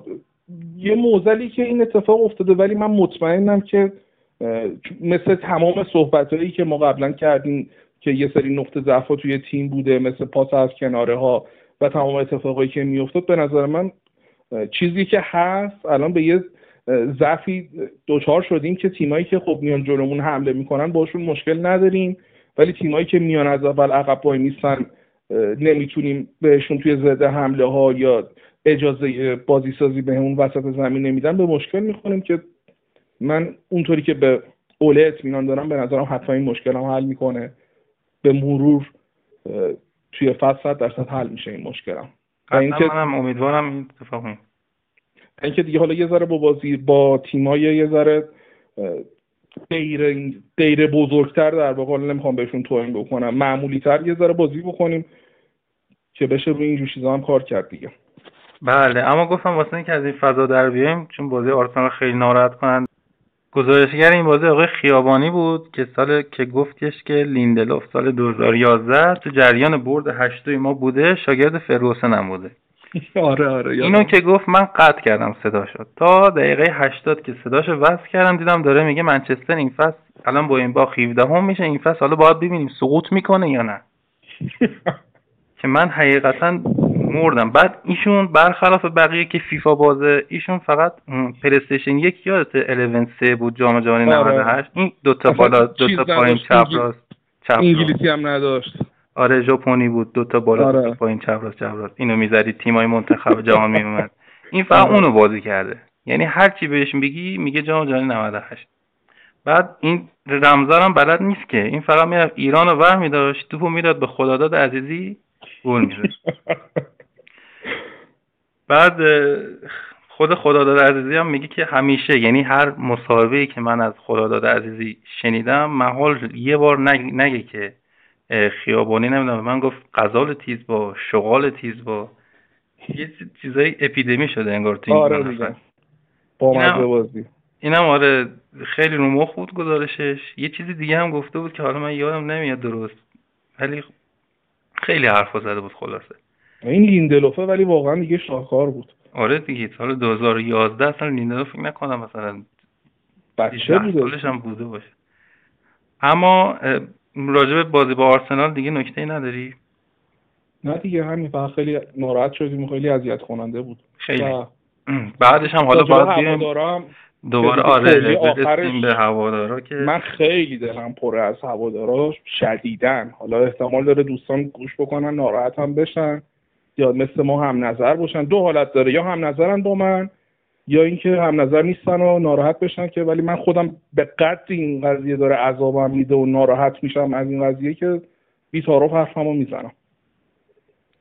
الان می‌خوای بگی یا بعد نه نه آخر بعد بازی با آخرش صحبت می‌کنم که دیگه کم تا کسی بهش ناراحت از حداقل از الان به آخرش رو دیگه اگه الان بگم تا آخر با ناراحتی. آره, آره به ناراحتی ادامه پیدا می‌کنه از من شاید. ولی همون موقع میگم بهتره پس. منم کلافه شدم. یه گروه داشتیم یه هفته اصلا توش نمی‌رفتم. حالا بیخیال. شفید یکیچ از سیتی باخت بقیه بازی ها برنی سه تا از چلسی خورد نیوکاسل دو یک اورتون برد لیورپول هم دو یک وستهام برد تاتنهام دو یک برایتون برد چقدر دو یک داشتیم؟ و لیدز هم چهار یک از لستر سیتی باخت. یه بازیکن داره جانشین برباتوفه. یعنی این قشنگ لیدز دو میگم. یعنی این خود برباتوف برباتوف بعدی اینه یه جورایی اسمش پاتریک بامفورده که من خیلی دوستش دارم و بازیکن لیدز تا اینجای فصل اگه اشتباه نکنم هفت یا هشت گل زده. تو این هشت هفته و فوق العاده است. یه چپ پای اصلا هم چپ پای هم سرزنه این گل آخریش هم اصلا با پای راست زد. خیلی خوبه. یعنی استایلش برباتوفه همون قدم خوشتیپه و کاش می‌شد که حالا این زمستون تابستون بعدی. یه وقتی بیاریمش 27 سالش هم هست. یعنی اگه اقدام نکنیم با توجه به سنش دیگه میگذره تو ندیدی بازی ایشونو؟ چرا؟ همون سر این همونی که بازی با لیورپول هتری کرد دیگه اشتباه نکنم. این بازی با استم استون ویلا هتری کرد. دو تا گل بازی با اون یادت هست؟ اونی که تو بازی با لیورپول هتری کرد کی بود؟ یکی از رو کرد دو تا گل زد؟ نمی‌دونم. یا دو تا گل زد یا هتری کرد. یادم نیست درصد حقیقتا نکرد اونجا ولی این گل زد تو اون همین بوده. خب همون بوده. آره خیلی بازیکن خوبیه. فوق العاده است. این اصلا میگم برباتوف بود دیگه خود برباتوف. اصلا سبک بازیش جوریه که انگار اصلا خوراک لیگ انگلیسه. یعنی یه همچین چیزی این بازیکن اینجوری خیلی کم. مثلا هریکین هم دقیقا همینه. من همیشه احساس می‌کنم اگه هریکین از انگلیس بره اصلا نمی‌تونه موفق باشه. اصلا اینا انگار زاده شدن برای اینکه ایمی واردی و هریکین و این آره. اینا, اینا باید اینجوری باید تو همین لیگ باشن و ادامه بدن. مثلا مایکل هم دقیقا همینجوری بود دیگه. مایکل توی لیورپول فوق العاده بود به عنوان ستاره رفتش به رئال مادرید. ولی خب رفتش تو رئال اصلا منهدم شد دیگه. بعدش هم که اومد به یه بازیکن درجه دو دیگه تبدیل شده بود کاملا. آره دیگه اوون میموند تو لیورپول قطعا رکورد آلن رو با اختلاف می‌زد. یعنی یه جوری می‌زد که هیچ دیگه بهش نرسه جزء میگم گفتم اون سری صحبت کردیم که گفتی کدوم بازیکن لیورپول دوست داشتی؟ آره. تو من خودم اولین و تنها لیورپولی کل تاریخی که همون زمانی که تو لیورپول بود دوستش داشتم همون موقع همون زمان. دقیقا. و واقعا پاتریک بنفورد می واقعا بازیکن می‌دونی بازیکن کجا بوده؟ در جوانی؟ کی؟ اوبن نه پاتریک بنفورد آها آه نه نه نه. بازیکن چلسی بوده. یه 5 6 سال قرضش می‌دادن این برابر. دیگه هم دیگه فروختنش. خب که تازه هم قراردادش رو قطعی کردن. یه دو سه سالی میشه. من تو اطلاعاتش که نگاه می‌کردم آره آره. آره. یه, یه گزارشگر یه گزارشگر انگلیسی اتفاقا اینو گفته بودش که گفته تا موقعی که چلسی قرض می‌دادن بین اون به امید اینکه مثلا بازیکن بهتری بشه برگرده ولی از موقعی که دیگه قطعی با گزارش کردن دیگه الان یه همچین بازیکن خیلی خوبی تبدیل شده. باید ببینیم که اگه توی لیست اوله باشه که قاعدتا هیچ وقت نمیاد منچستر. ولی خب امیدواریم خود وودوارد ببینتش دلش بخواد. صلاح بدونه واسه اون بخرتش دیگه. حالا که صحبت برباتوف هم شد نکته داری راجع به دیمیتار دیمیتار بزرگ بود دیگه. آره دیگه. یکی از بهترین تموم کننده های کل تاریخ موقعی اومدش توی منچستر که منچستر تغییر شیوه بازی داده بود. از 4 4 2 دیگه رسیده بود به 4 2 3 1 اون به عنوان شماره 9 شاهکار بود واقعا. یعنی یه مدت خیلی مدیدی خیالمون راحت بود. توپ می‌رسید به شماره 9 مون دیگه تموم بود. یادم نمیاد موقعی که باشه چیزی تو ذهنم اصلا نیستش که بگم مثلا فلان بازی هرسمون داده یا موقعیت خراب کرده اذیت کرده. مثلا مثلا بازی با اورتون که حالا الان می‌خوایم راجعش صحبت بکنیم حالا این مورد رو من میگم دیگه الان نزدیکشیم مثلا بازی با اورتون رشفورد خیلی اذیت کرد. آره واقعا آره. نیمه دوم. آره نیمه دوم که دو تا موقعیت 100 درصد رو گل نکرد. فرتو یعنی چجوری روش آره واقعا خیلی عجیب بود. درسته که حالا پیکفورد خیلی شجاعانه میاد تو بدن حریف خروجای تک به تکش. یکی از نقاط قوت پیکفورده. ولی باز اون باید برای, برای کسی تو این سطح دیگه ببین اینا اینا باید گل بشه. توی لیگ انگلیس وقتی تیم توی یه همچین بحرانیه و تو رشفورد هستی شماره ده منچستر یونایتد رو پوشیدید این توپا باید گل بشه. بازی چلسی هم همین بود دیگه. هم یه همچین چیزی رو نزد اون بازی هم. باز حالا خب میگم اون چیز حرکت مندی فوق العاده بود ولی اینجا درسته که خروج خوبی داشت. پیکفورد و توپ خوب تونست فضا رو کم بکنه و توپا بگیره ولی ضربه رشفورد هم خوب نبود. مثلا دوبین که از پشت نشون میده قشنگ می‌تونستیم ببینیم که زاویه آنچنانی به توپ نداد. مستقیم زد. آره محکم و مستقیم زدش. و میگم تو وقتی توی یه همچین تیمی با این شرایط سخت روانی داری بازی می‌کنی این توپا رو باید گل بکنی. این چیزی بودش که برباتوف هیچ وقت از این جهت اذیت نمی‌کرد. موقعی که تو تیم بود. الان هم یکی از پیشکسوت های قشنگ خوبمونه. هر موقع میاد صحبت خوبی می‌کنه و من شخصا خیلی هم حتی همون موقع که اورتون تاتنهام هم بود دوستش داشتم وقتی اومد من تیم ما دیگه اصلا عاشق شدم. آره. وقتی هم که اومد توز هم بود اتفاقا. اون سالی من که من اومد. انصافا از همون اولش هم که توز بود دادم میومد ازش. آره. یه حالت خاصی داشت. حالا مثلا از مدل بازیکنهای توز و نمی‌دونم این چیز اسم من چرا یادم میره امروز؟ الان اتلتیکو مادریده اه، دیگو کاستا. آه، دیگو کاستو این بازیکنه این مدلی من خیلی بدم میاد ازش. درست. اما بازی با اورتون و با ترکیب دیخه و هری لیلندلوف شاو بیساکا فرد اسکات ماتا راشفورد برونو و مارسیال شروع کردیم.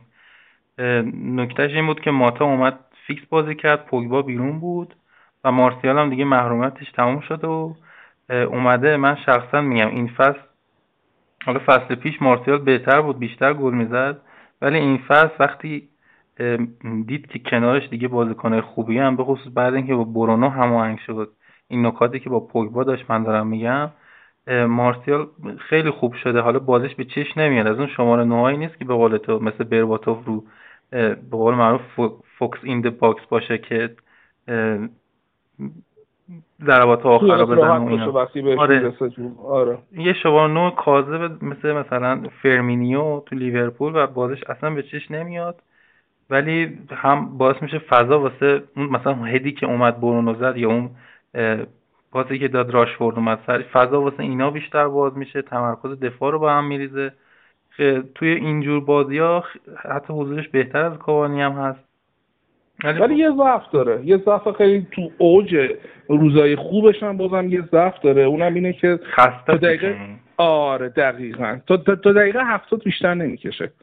یعنی قشنگ بازیکنی که دقیقه هفتاد به بعد باید بیاریمش بیرون. تو آره. نگاه بکنی تو ت- تو بازیایی که فیکسه میگم اصلا هم ربطی به این نداره که اون روز خوب کار بکنه یا بد کار بکنه. دقیقه هفتاد هفتاد و پنج به بعد دیگه راه میره.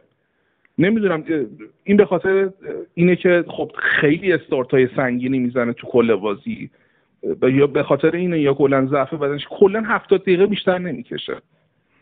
آره ولی من شخصا به خصوص این فصل این فصل که خیلی بهتر بازیاشو نگاه می‌کنم به نظرم اونطوری که بعضی هوادارا باز میریزن سرش که آقا خیلی دیگه خسته ای و خیلی حالا اصطلاحش اینه که میگن گشاد بازی در میاری و اینا. این اونطوری هم در اون حد هم نیست ولی میگم بازیکن خوبیه. این بازی با آرسنال اگه بود با پوگبا خوب مچ می‌شدن و ما هم نمیباختیم اون بازی. اما بازی شروع شد. یه دقایقی پنج دقیقه اول ما توپو داشتیم. بعد اورتون توپو گرفت دست و از نقطه قوت تیم اورتون ما گل خوریم یعنی توپ بلند فرستادن واسه کالورت لوین و ضربه سر اول رو زد. توپ دوم رسید به برنارد. اونم شد زد دروازه باز شد. که اینجا میشه گفت لیندلوف یه جورایی مقصر بود چون نه نه نه مگوایر مگوایر بود. مگوایر پریدش رو سرش. من قشنگ خاطرم هستش. پاسو پیکفورد مستقیم از دروازه فرستاد. من چرا لیندلوف دیدم؟ نه نه مگوایر بودش. آره شما همین الان قبل قبل اینکه صحبت بکنین یه خلاصه بازی رو دیدم. قبلا دقیقا تو ذهنم هستش. مگوایر پرید ولی خب نتونست پریدم که اتفاقا آنچنان هم به خودش زحمت نداد که بگیم خب ولی خورد چشم حالا. چشم پوشی می‌کنه به خاطر اینکه توی اه، بعد از اینکه این گل خوردیم تا آخر بازی دیگه عملکردش خیلی خوب بود انصافا. آره. روی گل رو گل سوم هم که پایگزارش اون بودش دیگه در اصل. اه، ولی خب پریز بعد دخا برای من عجیب بود توی روز تولدش. انگار مثلا دور کند داری نگاه می‌کنی میپره. یعنی نمی‌دونم یه پرشش عجیب بود. شاید این داشتی؟ خوب نبوده. نه انگار آروم بود. یعنی آدم خود توقع داره وقتی میپری سرعت پرشه یه ذره بیشتر باشه ولی این موقعی که پرشیت ندیده بودم همچین. یه موقع خب طرف مثلا میپره نمی‌رسه بهش ولی اون فاصله زمانی شوت برنارد تا دروازه و پرش دخیا به سمت توپ نمی‌دونم یه حالت slow motion بود. خیلی برام عجیب بود. یه گل عجیبی بود کلا. ولی دوستش هم تو روز تولد سی سالگیش clean sheet بکنه. خودش هم همینو دوست داشت ولی خب نشد. این اولین گلی بود بعد از اون شیشتایی که از تاتنهام خوردیم این اولین گلی بود که در جریان بازی خوردیم با حضور فرد و اسکات. چون تو بازی با شاکشهر هم اینطوری شده بود ولی اونجا فرد و اسکات نبودن. و خب واکنش خوبی داشتیم به این گل. تو گرفتیم چند دقیقه بعدش موفق شدیم که گل اولمون رو بزنیم با کار خوب شاو که حالا در ادامه یکم مفصلتر راجع به این نوع گلی که حالا دو بازی یاد گرفتیم بزنیم سانت از چپ و ضربه سر. شاب توپ ارسال کرد برونو خیلی خوب خودش اضافه کرد با سر گل زد و دستش هم کشید دو سر خودش که خوشحالی بعد از گلش هم که جالب بود. که به قول تو اینجا با اینکه به چشم ولی فضایی که مارسیال ایجاد کرد خیلی تاثیر گذاشت دقیقا. و نکته دیگه اینجا اینه که آقا آنجلوتی مثلا با خودش حساب کرده بود که اینا که سانت نمی‌کنن. گریمینا رو بذارم رو نیمکت و هولدینگ رو بیارم تو زمین. و دقیقا از همین جا یعنی از همین سانتی که فکرشو نمی‌کرد ما یه گل زدیم. و حتی آره گفت دو گل زدیم مثلا.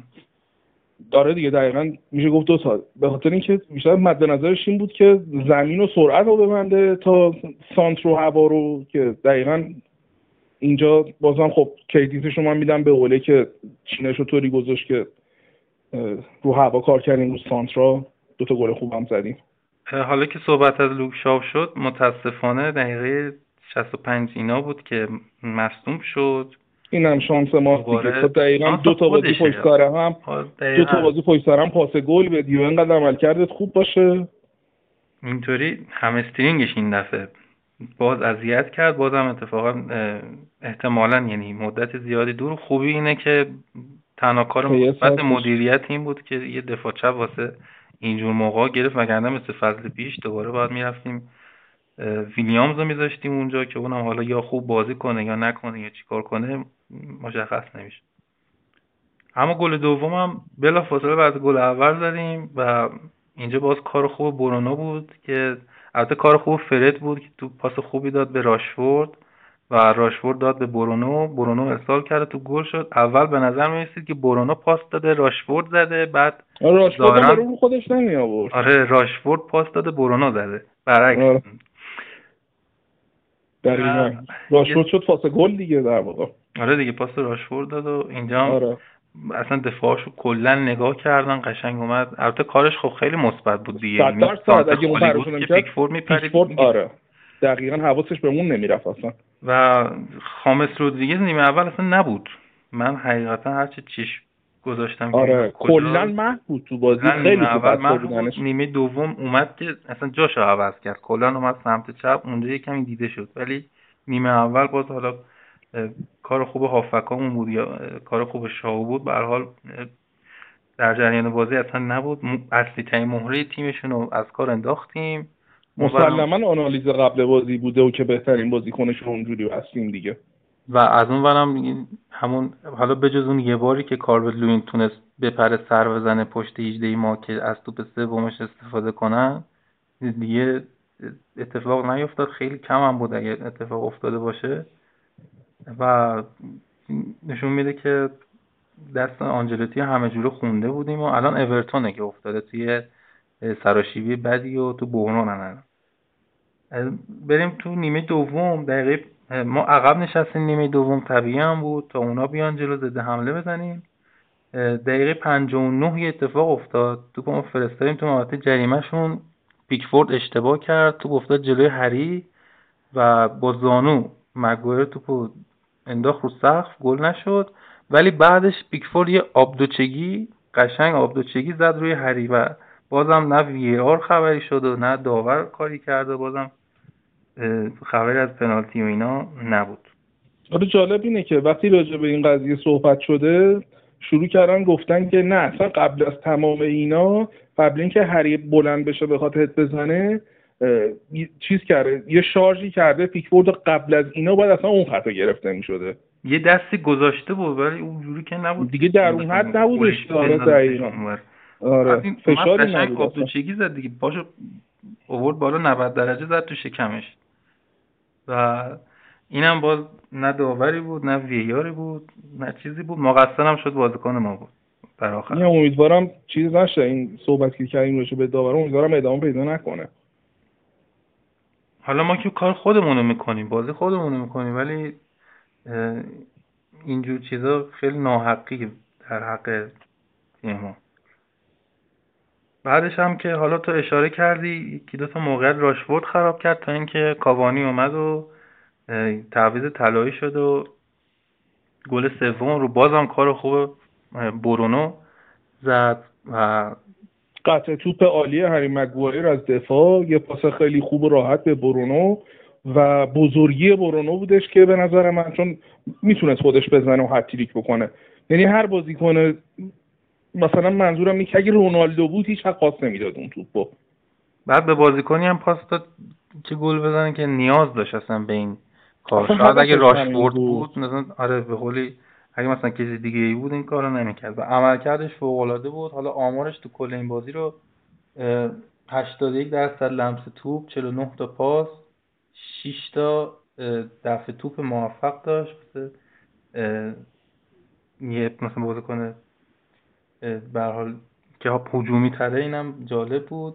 دو تا گل و یه دونم پاس گل. و اما رکوردهایی ازش به جا مونده بعد این بازی که مثلا از وقتی که وارد تیم شده 33 تا بازی رو 30 تا گل تاثیر گذاشته. تو این مدت بیشتر از هر هافکی گل زده بدون احتساب پنالتی با هفت گل. در 15 بازی خارج از خونه ما در ده بازی خارج از خونه ما رو 15 تا گل تاثیر داشته. بیشترین آمار تاثیر گل در طی بازی خارج از خونه در تاریخ لیگ برتر و آمار فوق ای که به جا بود اون برد اون اولین برد بعد از سال 1993 اولین بار ما تو هفت بازی خارج از خونه موفق شدیم. ببریم بازی ها رو. راجع به مسئولیت لوکشا گفتی. عملکردش قبل از مسئولیتش 100 درصد تکل موفق بود. 82 درصد پاس 12 تا توپ و یه دونه پاس گل. راجع به جانشین لوکشا خب این منطقی تر بود که توانزه بیاد به جاش تا اینکه الکسلسی برسه که یکی دو روزه تازه از بیماری رها شده و که یه توی نیمکت بود اصلا؟ آره بودش فکر کنم. خب قاعدتا وقتی توانزه برای میفرسته من خاطرم نیستش که روی نیمکت هستش یعنی بودش نه ولی خب من اینجور موقع صد درصد به تصمیم سرمربی احترام می‌ذارم. قاعدتا آماده بازی نبوده. تازه کروناش خوب شده. خب کرونا افت بدنی خیلی شدیدی میاره برای بازیکنان. مسلما فکر کنم تیم ملی هم دعوت نشه قاعدتا توی این دو هفته ای که دعوت شده؟ فکر کنم دعوت, شده. آره، فکر کنم دعوت و از یه جهت بعد از یه جهت خوب از یه جهت بعدش اینه که خب نمی‌تونه استراحت بکنه از یه جهت خوبش اینه که می‌تونه بازی بکنه آماده بشه برای اینکه برگره دوباره توی تیم. خب خدا رو که داریمش حداقل شو چند وقت نیست حداقل؟ دو سه ماه؟ دو سه ماه هنوز تاریخ دقیقی من ندیدم اگر اعلام کرده باشه. ولی تیم ملی گفتی ظاهرا یه تماسی گرفته اوله با سرمربی تیم ملی انگلیس آقای ساقیت که گرین وود واسه بازی ملی نبرن و خطش زدن از تو لیست تیم ملی. که حالا دلیلش این باشه که بیاد و به حال از فرم خوب خودش خارج شده دیگه قبول داره دیگه؟ ما نمی‌دونیم چه اتفاقی افتاده پشت پرده رسانه ای نکردن قضیه رو ولی خب یه مشکل خیلی بزرگی اتفاق افتاده که اینجوری گذاشتنش کنار و توی بازیات نمیذاشتتش اوله و چون خوب داشت کار می‌کرد قبل از اینکه این اتفاق بیفته. ما هم در جریان نیستیم که چه اتفاقی افتاده ولی خب الان به خاطر همین مسئله اخلاقی برگشته گفته که نیاد. یه موردی بوده که دارم باید تو باشه تو منچستر با تیم تمرین کنه. این چیزی که من خوندم. یه چیز سنگینیه. پس داستان میگم رسانه ای نکردم. ما نمی‌تونیم راجعش نظر بدیم. فقط این تعامل مربی تیم ملی خب نکته خوبیه که مثلا آره. این به نظرم کار خوبی کرد. حالا نمی‌دونم اگه مثلا هریکین بود این کارو می‌کرد برای جوزه یا چون حالا گرین بود بازیکن جوونیه به هر حال کمکش خوب بوده. دیگر بازیکن فوق العاده اون تو این بازی فرد بود. 91 درصد پاس سالم 77 تا لمس تو 28 تا پاس رو به جلو که قبلا اصلا 28 تا پاس رو به جلو واسه فرد یه یه چیز قفل بود. آره. تو بازی ها میری می‌بینی یه مثلا سلاحی رو قفل کردن برات. این آره. 6 تا توپگیری دو تا خلق موقعیت که ایشم گل شد. یه پاس عمقی که از اون پاس بلنده احتمالا منظورشونه. یه دونه قطع توپ دو تا خطا یه خطا هم خودش گرفت از بازیکن اورتون در کنار اسکات جفتشون عالی با هم دیگه. و دفاعمون هم که خوب بودن. حالا به جز اون یه دونه توپی که نتونستن رو سر کاربرد لوین بزنن کاربرد لوین بزنن بقیه بقیه دقایق خوب بودن. دقیقه فکر کنم هفتاد و چهار بود که ایووبی فقط از وقتی اومد زمین فقط همون دقیقه هم یه دونه سانت کرد. آره، بقیه شد که هری خیلی خوب بلند شد و اگه نمی‌زد بازی دو دو می‌شد و حالا معلوم نمی‌شد داستان تیم شد آره میگم بعد از اون گل اول دیگه تو کل نیمه دوم خیلی عمل کرده خوبی داشت یه نکته گفتی می‌خوای بهش اشاره کنیم؟ بعد از بازی اورتون بگی. راجع به حرفای سولشایر. آهان اینم برمیگرده به همون قضیه هوادارا. الان بگم یا بزنم آخر بازی بگم. آخر اپیزود بگم. گفتی راجع وی ای آر اینا حالا می‌خوای اینو مرتبط میشه به هوادارا. یکی میشه قضیه. یادم بنداز نه نه نه. یادم بنداز. خودم یادم میمونه. حتما همونجا بهت میگم. اینم از معضلات هماهنگ نکردن و در فل بداه اومدن. اینم یه داستانش. اما می‌خوام یه بسته ویژه رو با هم بریم جلو. اگه موافق باشی راجع به نقشه های ما برای گلزنیه ما فصل پیش عموما از سه طریق گل می‌زدیم. یکی همون کارهای ترکیبی و پاسای پشت محوطه جریمه و اینا که به هم می‌دادیم و تا را برای یکی باشه بره جلو گل بزنه بود. دومیش که یه چیزی که توش استادیم ضد حمله است و ضد حمله سنگین و وحشتناک و سریع و اصلا هر لقبی که بشه به ضد حمله داد و ما انجام میدیم. یکی از بهترین تیماییم تو این مورد فصل پیش هم یادت باشه مثلا جلو تیمای کوچولو بخشید معمولی تر مشکل داشتیم ولی تیمای بزرگ رو میبردیم که بهمون لقب رابین هود رو هم داده بودن. اینا البته همش قبل از برونوه مورد سوم کورنر و پنالتی بود که من تا قبل از برونو اصلا یاد ندارم. یه موقعیت خیلی خطرناک اصلا رو کورنر ایجاد کرده باشیم. یکی یا دو تا بوده فوقش. و پنالتی هم اوضاعش خراب بود دیگه. فصل پیش ما کلی پنالتی ابتدای فصل از دست دادیم راشفورد دو تا یکی گل می‌کردیم دیگه؟ دقیقا اینطوری بود.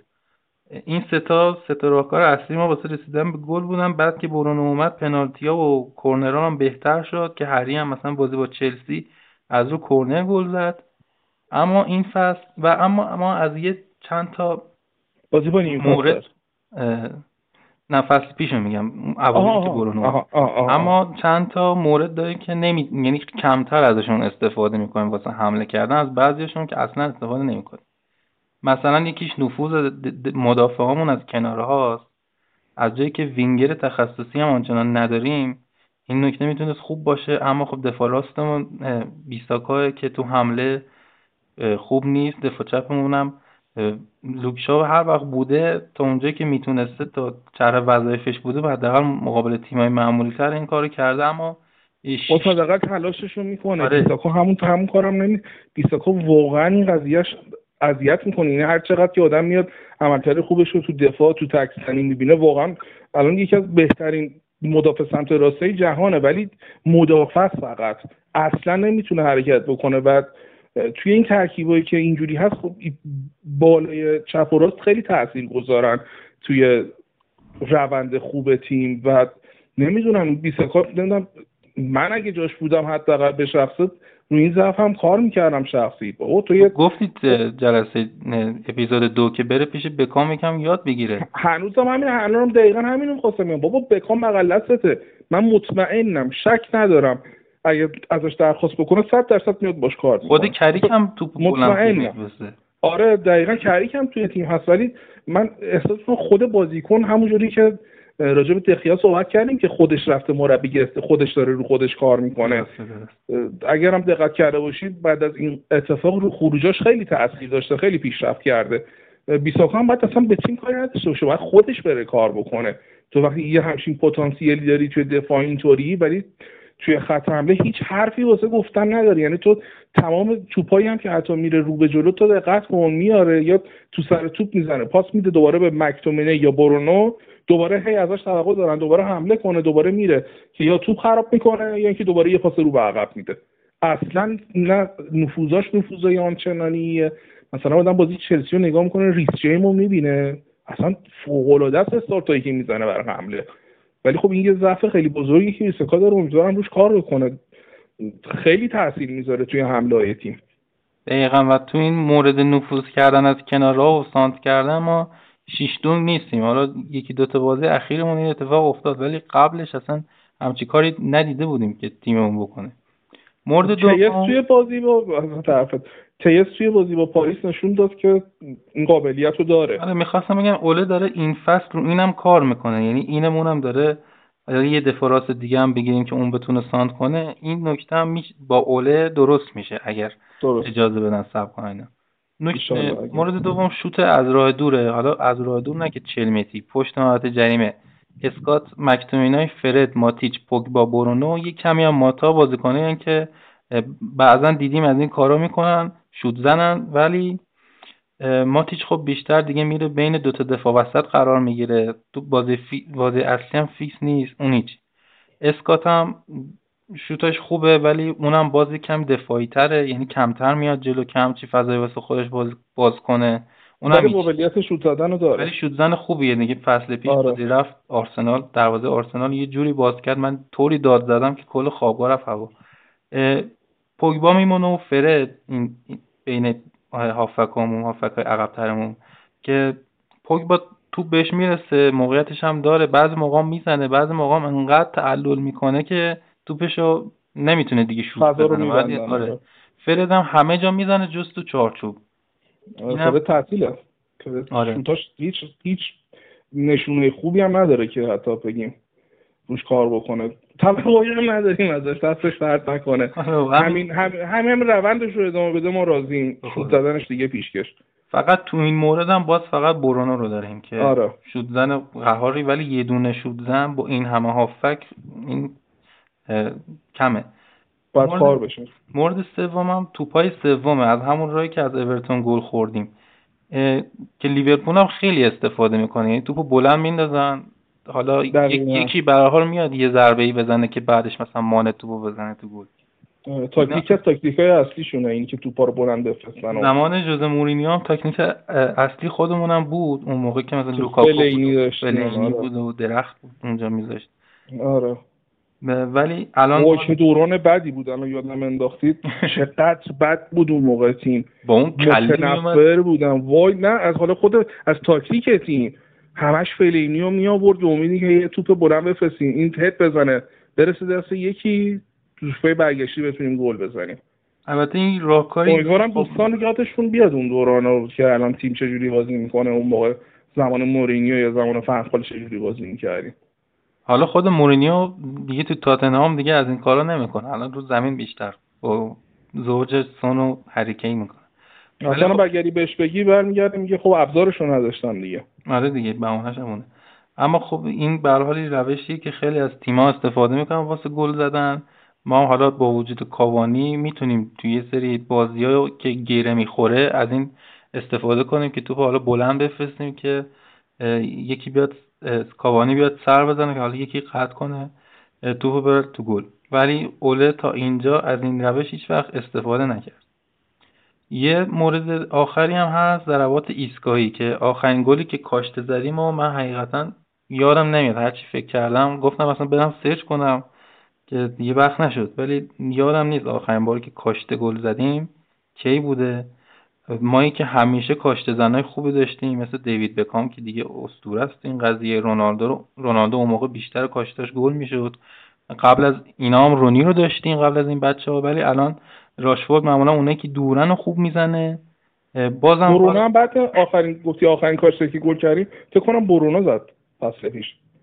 یا کاشته برونو بود یا همون کاشته معروف راشفورد به چلسی بود. نه نه, نه بعد از اون مطمئنم که برونو یه دونه از اون کاشته گل زده. کل یه فصل دوتا کاشته آره، خیلی آره. کمه. من همین الان داشتم کلیپ می‌دیدم. تو هفته دوم سالی که سگانه بردیم ما یه بازی گره خورد تا هفته دوم. دیوید بکام دقیقه 94 یه کاشت شیک و مجلسی انداخت تو گل اونو دوتا گل خیلی کم واسه یه فصل و اصلا خیالمون راحت بود اون موقع که دیوید بکام بود. یعنی کاشته پشت محبته 100 درصد گل بود. آره دیگه. بود دیگه چی می‌شد؟ دیگه مثلا حالا می‌شد موقعیت خطرناک.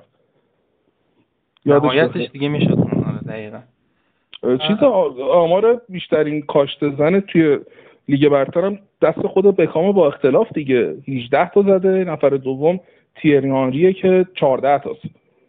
یا 12 تاست یا 14 تاست. ولی نفر اول با اختلاف دیوید بکام با 18 تا گل زده. مستقیم از روی ضربه کاشته.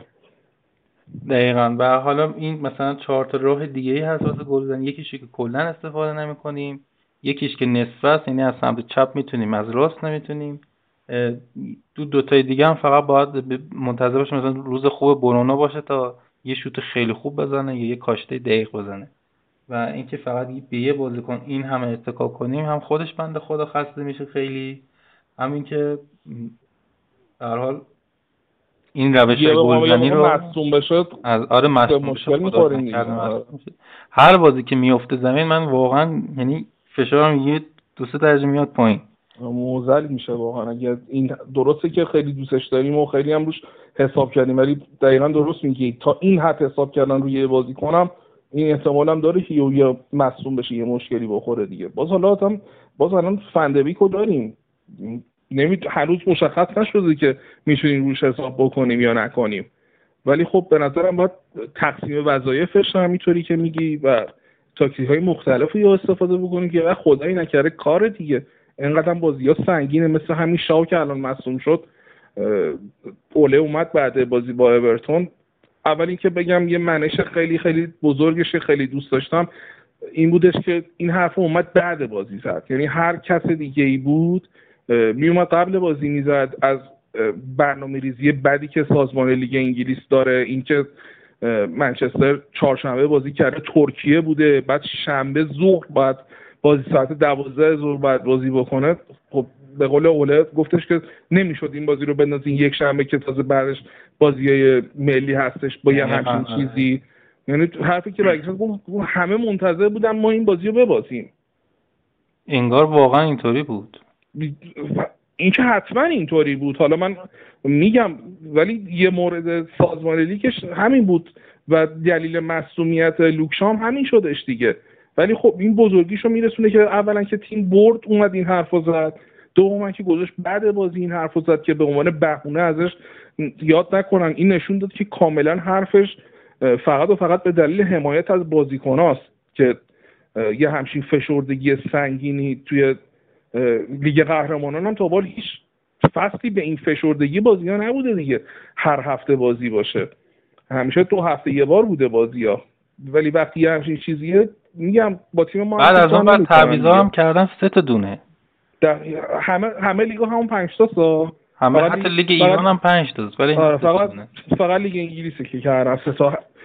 این البته به نفع تیمایی که به حال معمولی ترن به قول تو و بازیکن آنچنان ندارن که بخوان تعویض کنن. ولی خب تیمایی که مثل ما مثلا 8 9 تیم تو اروپا دارن بازی می‌کنن. خب اینا الان لیورپول چقدر مصدوم داده؟ ما دادیم. سیتی کلی مصدوم داده اینا همش به خاطر این جریان دقیقا همین که تو گفتی 9 تا 8 تا تیم 9 تا تیمی که توی اروپا دارن بازی می‌کنن توی انگلیس همشون نامه زدن که مخالف این قضیه ان تیمایی که فقط توی خود انگلیس بازی می‌کنن. اعتراضی نکردم به این قضیه. خب مثلا تیمی مثل فولام چرا باید اعتراض؟ یه هفته میاد هفته یه بار بازی می‌کنه میره دیگه.